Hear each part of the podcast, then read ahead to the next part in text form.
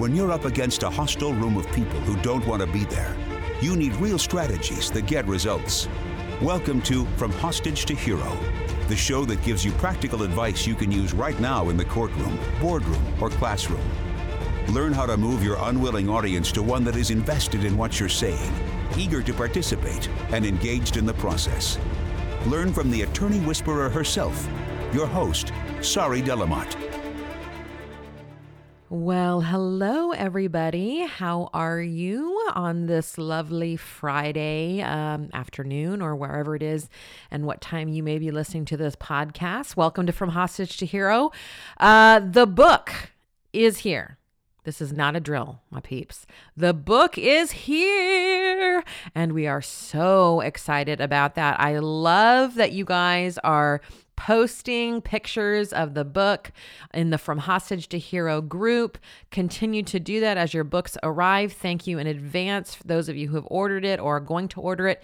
If you want to order the book or learn more about From Hostage to Hero universe in general, go to FromHostageToHero.com. That website is now live, and it'll tell you about the podcast that you're listening to now. It'll tell you about the book. It'll tell you about our Facebook group, the one that I just mentioned, or you can go straight to Trial Guides to order the book, www.trialguides.com.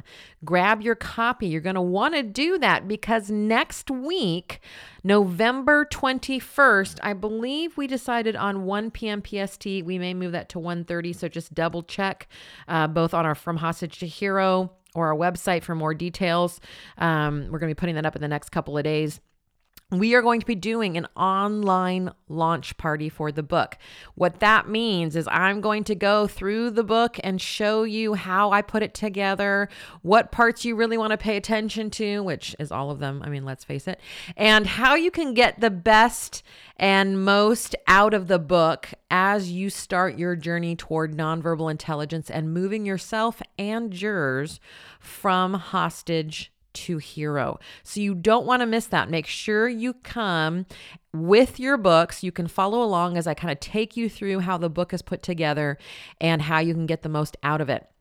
That said, you definitely want to make sure you are a part of our From Hostage to Hero Facebook group. This is a private group, which means there's no one else in there except for plaintiff attorneys and criminal defense attorneys. There's no jurors, there's no defense attorneys. No one can see your posts, and that will be the place that we will discuss concepts I cover here in the podcast and concepts that I cover in the book. I'll be going in there live from time to time to take questions. We'll discuss things. If you post a question in there, I'll do my best to answer it. So you want to make sure you get part of that community as we now start to really ramp that up now that the book is here. All right, so make sure to join us on Thursday, November 21st for our launch party. Okay, well, today we are talking about how it is time to fly. Now, I came up with this idea for this episode after listening to Brooke Castillo's podcast. I believe it's called the Life Coach School Podcast. You'll have to double check that for me, but I think that's what the name of it is. I'm terrible with names. But I've talked about her before, Brooke, B-R-O-O-K-E. Castillo, C-A-S-T-I-L-L-O. She is a big mover and shaker in personal development work, life coach. She has this wonderful podcast. Again, I believe it's called the Life Coach School Podcast. And she's the one that came up with the model that I use with my clients. I think I've talked about it here on the podcast as well. The model is a five-part model, meaning that the first part is what we call the C line. That stands for circumstance. Your circumstance is anything that's going on in your life. Circumstances are always neutral. Then the T stands for the thought line, what you choose to think about your circumstance, whatever it is that you are dealing with. That T line then produces something in the F line, which comes next. That's the feeling that your thought produces about your circumstance, which then causes you to take action or not take action, which then results in a result, the R line. So CTFAR is the model that Brooke put together. We're not going to be talking about the model. I just want to give you some reference for who she is and why I'm bringing her up, because I was listening to a podcast by her. I think it was last month, 3 or 4, maybe even more than that. And I just thought, oh my goodness, this is exactly what trial attorneys need to hear. And so the name of her podcast, or the podcast episode, was called Butterflies Walking, which is kind of a weird name. And I was interested when I saw the title to listen to what it is. And here's the basic gist. And I'm going to break it down of how this applies to you, trial attorneys. We're talking about butterflies walking. So she was talking about how she was on a hike with her dogs and she saw this big, huge, beautiful butterfly, and it was attempting to walk. And she says, as you might imagine, butterflies are not good at walking. That's not what they're made to do. They're made to fly. But when they attempt to walk, they really struggle with it. And she kind of came closer to the butterfly and to see if maybe it was injured. And as she got closer, it took off and it flew away, and it did that, of course, beautifully. And the point of her podcast episode on this was that what got you here isn't what will get you there, meaning to the next level. Meaning people who continue to try to use or get better at the skills and whatnot that they've learned up to this point, thinking it will get them to the next phase in their development, stay stagnant. When what's really needed is for you to completely change and let go of the old in order to usher in the new. So let me tell you about what I think this really means for you as trial attorneys. You know, as people come through, for example, our studio classes, and we just had our opening statement studio this last weekend, I continue to notice this happen over and over again, is that as people learn the nonverbal skills, what they attempt to do is try to fit this new work, my work, this nonverbal work, into their old framework of how they have been practicing as a trial attorney up until this point. And I used to suggest that that was exactly what they needed to do, meaning that these skills are skills that you can add to your tool belt or your box of tools as you move through your world in terms of your trial advocacy and continuing your growth and development as a trial attorney. But you know, it wasn't until I listened to this podcast by Brooke that I realized that that's not actually the best use of this work, meaning, yes, understanding these nonverbal techniques and tips and tricks are going to be things that can assist you in, you know, more clearly communicating to the jury, getting your message across, communicating that you're listening, so on and so forth.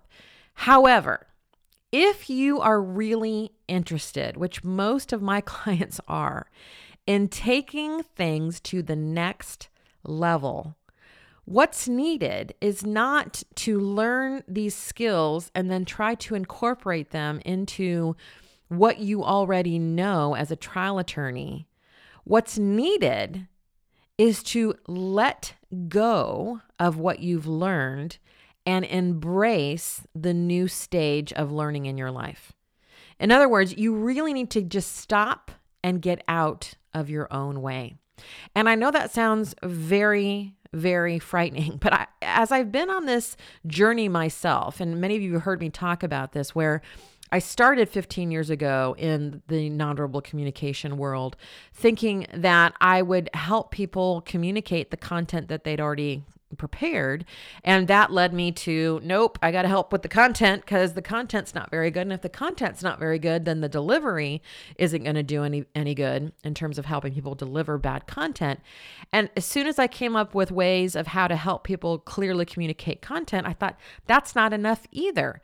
And when I kept peeling back that onion, what I realized is that it wasn't until we got to who people really and truly are and how they view themselves and trial and jurors and the process, that's what started to make the biggest difference of all.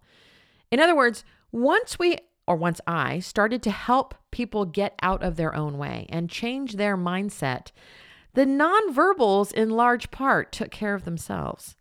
Meaning we communicate what we're thinking. And if we have the incorrect thought pattern, and I say incorrect, but I mean a thought that doesn't serve us, once we get rid of that thought, then the communication becomes much easier. Can you still learn ways to communicate more effectively? Absolutely. But as I've been learning over the last 15 years, and particularly in the last 2 or 3 years, as I've gone back and gotten my coaches training and really started working on the mindset piece with all of you, that's when I started to recognize that this really was a mind game. This really was changing how you view yourself, the jurors, the process, trial. And as you did that, then the communication skills now made sense. Then how to create the content started to make more sense. It's when you really get around the idea that this is about you and not the skill that things start to shift. I mean, this is why when people come to our studios, they think they're coming to learn how to create an opening statement and deliver, or they think they're coming to learn how to create Wadir and conduct it. And what they end up saying in almost all of our classes when they leave is, oh my word, this was life changing. Because it's not about skills, it's about transforming who you are. You know, when we think about this, we can think about it in a way of the 3 stages that I see. I'm learning basically anything, but let's talk about your stages as a trial attorney specifically. And we'll kind of compare it to learning, like when you first had to learn to walk. So there's that first stage of where you're learning to walk. And that's when you're a baby trial lawyer and you are just learning basically, how do I do this thing called lawyering, and getting the basics down. Once you've learned to walk, then you can start to run. And this is where things are coming easier, but it's also where things become harder in terms of you're working harder. I mean, literally running. That's what I see most of my clients doing. They're running themselves into the ground. Yes, they know what they're doing now, but there's still a lot of confusion about the right way to do it. There's so much hard work. They're missing time with family. They're constantly in this space of, I've got to do more, be more, learn more, which really comes down to, I am not enough. There is not enough time. Enough. So once you learn to walk, you guys take off and you start running. And what I'm going to suggest to you today is that you consider the possibility of moving to the 3rd phase, which most people never get to. And that is flying. Now, what do I mean? Well, let's go back to the butterfly metaphor. The butterfly metaphor, when you think about how butterflies become butterflies, they start off as caterpillars, right? So that's your walking phase, maybe even your running phase. Maybe you become like the best caterpillar ever. But when it's time to become a butterfly, did you guys all know this? They create the cocoon and then they get in there, or they're in there and they create it around them, I guess. And then they absolutely disintegrate. They literally liquefy into a goo. And then they completely transform into a butterfly. It's not like a caterpillar just walking and suddenly it sprouts wings and it's a butterfly. And I just love this metaphor because what this means is for you, in order to pass from running to flying, is you have to completely and totally let go of the old you. And most people do not want to do that. Here's the thing. Here's what I want you to think about. That walking leads to running, yes, but running does not lead to flying. Meaning you can become the best runner ever. You can run marathons, you can go to running classes, you can, hire a running coach, you can do everything that you possibly can to be the best runner that there is in the world. And this is what I see all y'all doing out there, is you're thinking the way to move to greatness in this world is to become the best runner possible. And what I'm suggesting is that will never get you to the next level, which is flying. Because when you are flying, knowing how to run doesn't serve you. It's kind of like dancing. It's like there's tap dancing and then there's ballet dancing, right? They both have similar things, meaning they both have an underlying skill of understanding rhythm or having to be physically fit.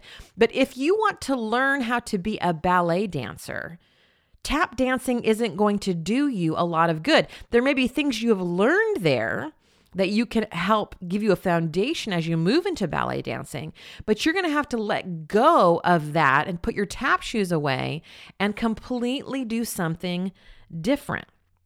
I mean, take my message. My message, as you've heard me say here, is that you need to let go of winning, focus on the present moment, let go of the idea that jurors are the enemy, that they are hostages, so on and so forth. And, I was saying all these things at our opening statement studio this last weekend, and one of the attorneys said, "Sorry, but what you don't realize is that this is the message that we get out there. This is absolutely positively what's banged into our heads from the moment we become trial lawyers, if not before."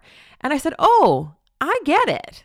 I totally get it. That's why I hope to be a voice for something different, for something new. I know what I'm asking you isn't easy. This is what is nailed into your head, that the jurors are out to get you, that winning is the only way you can prove that you're good at this, so on and so forth." But that is exactly my point.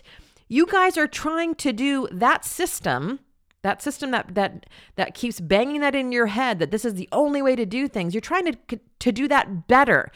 I see you out there running and running and running and hiring those running coaches and getting, the books on running and going to all the running CLEs. And what I'm saying and suggesting is that you have to break free of that system entirely. You have to say, "I'm done running. I want to put my running shoes away. It's time to fly." And that's a totally different skill set altogether. I mean, think of the greats, Jerry Spence, Nick Rowley, Rick Friedman. I mean, all the people that we all admire, Randy McGinn. Do you think that what they did was look at how law is practiced and say, "I'm just going to get really, really good at this. I'm going to be really, really good at how this works, the way it is and how it stands right now"? Hell no. They all went, "Fuck this. This doesn't serve me." And they went and they did it their own way. That's why we now talk about them as greats. That's why they all now have books on the way that they did it. That's why you travel to go see their CLEs. We don't go see people and listen to people who have perfected the way in which law is done correctly. No, we go and we listen to people who have broken out of the mold and said, "This doesn't work. There has to be a better way." Look, they didn't perfect their running. They said, "Fuck this, I'm going to fly." And that's exactly what they did. And what I'm suggesting to you is that you have to let go of perfecting your running skills, of being the best runner that you can be, and recognize right now that will never, ever get you where you want to go. Not if you want to be truly, truly great. Again, I know I'm not talking to everybody here. I know there are some people who are like, "I'm fine with becoming the best runner possible." And that's fine and good for you. That's not who I'm talking about. I'm talking about those of you who really want to make your mark in this world, in this life, in this career. And I don't mean make your mark. I don't mean you have to write a book or become a CLE lecturer. I mean, it could just be personal. You just personally want to make your mark. You want to prove to yourself that you can be, quote unquote, a great. And that's why I want to keep reminding you that the only way to fly is to let go of what you've got you to this point and recognize now you need something new. You need to absolutely liquefy. You need to disintegrate. You need to let go of the old. But it's scary. It's scary to fly. It's a scary thing for me to ask you to do. It's scary to have to forget what you know and risk. And here's what I want to put out there for you to help you do this, is that if you're still running, and you run, and you run to the cliff and you jump off. Yeah, that's scary. until you recognize that once you jump off that cliff, you've got wings.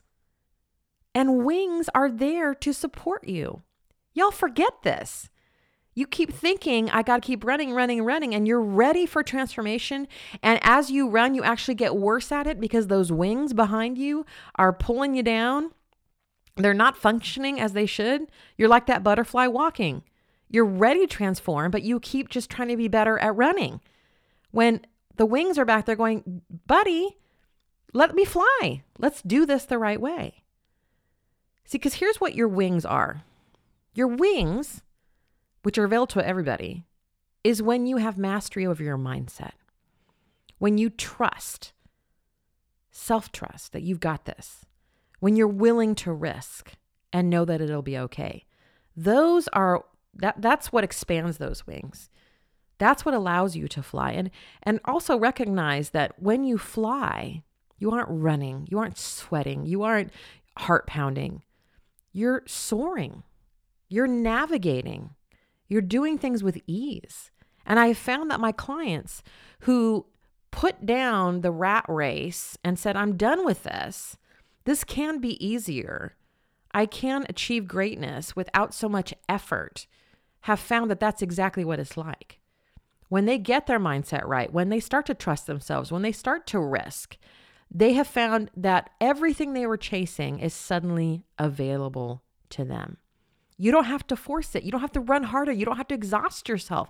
You've just got to believe that what's waiting for you is right on the other side if you would just trust that now it's time to fly. You have a mug that says, life begins at the end of your comfort zone. And I said, I really believe that. So does greatness. Greatness is right at the end of your comfort zone. The problem is the minute that we jump, we think, oh my God, I'm going to fall. We forget we have these wings that can support us and help navigate this with ease. With ease, we can soar. So stop running. Start soaring, but recognize that the first step is to let go of what got you here so that you can go to the next step. You've got to be willing to let go first.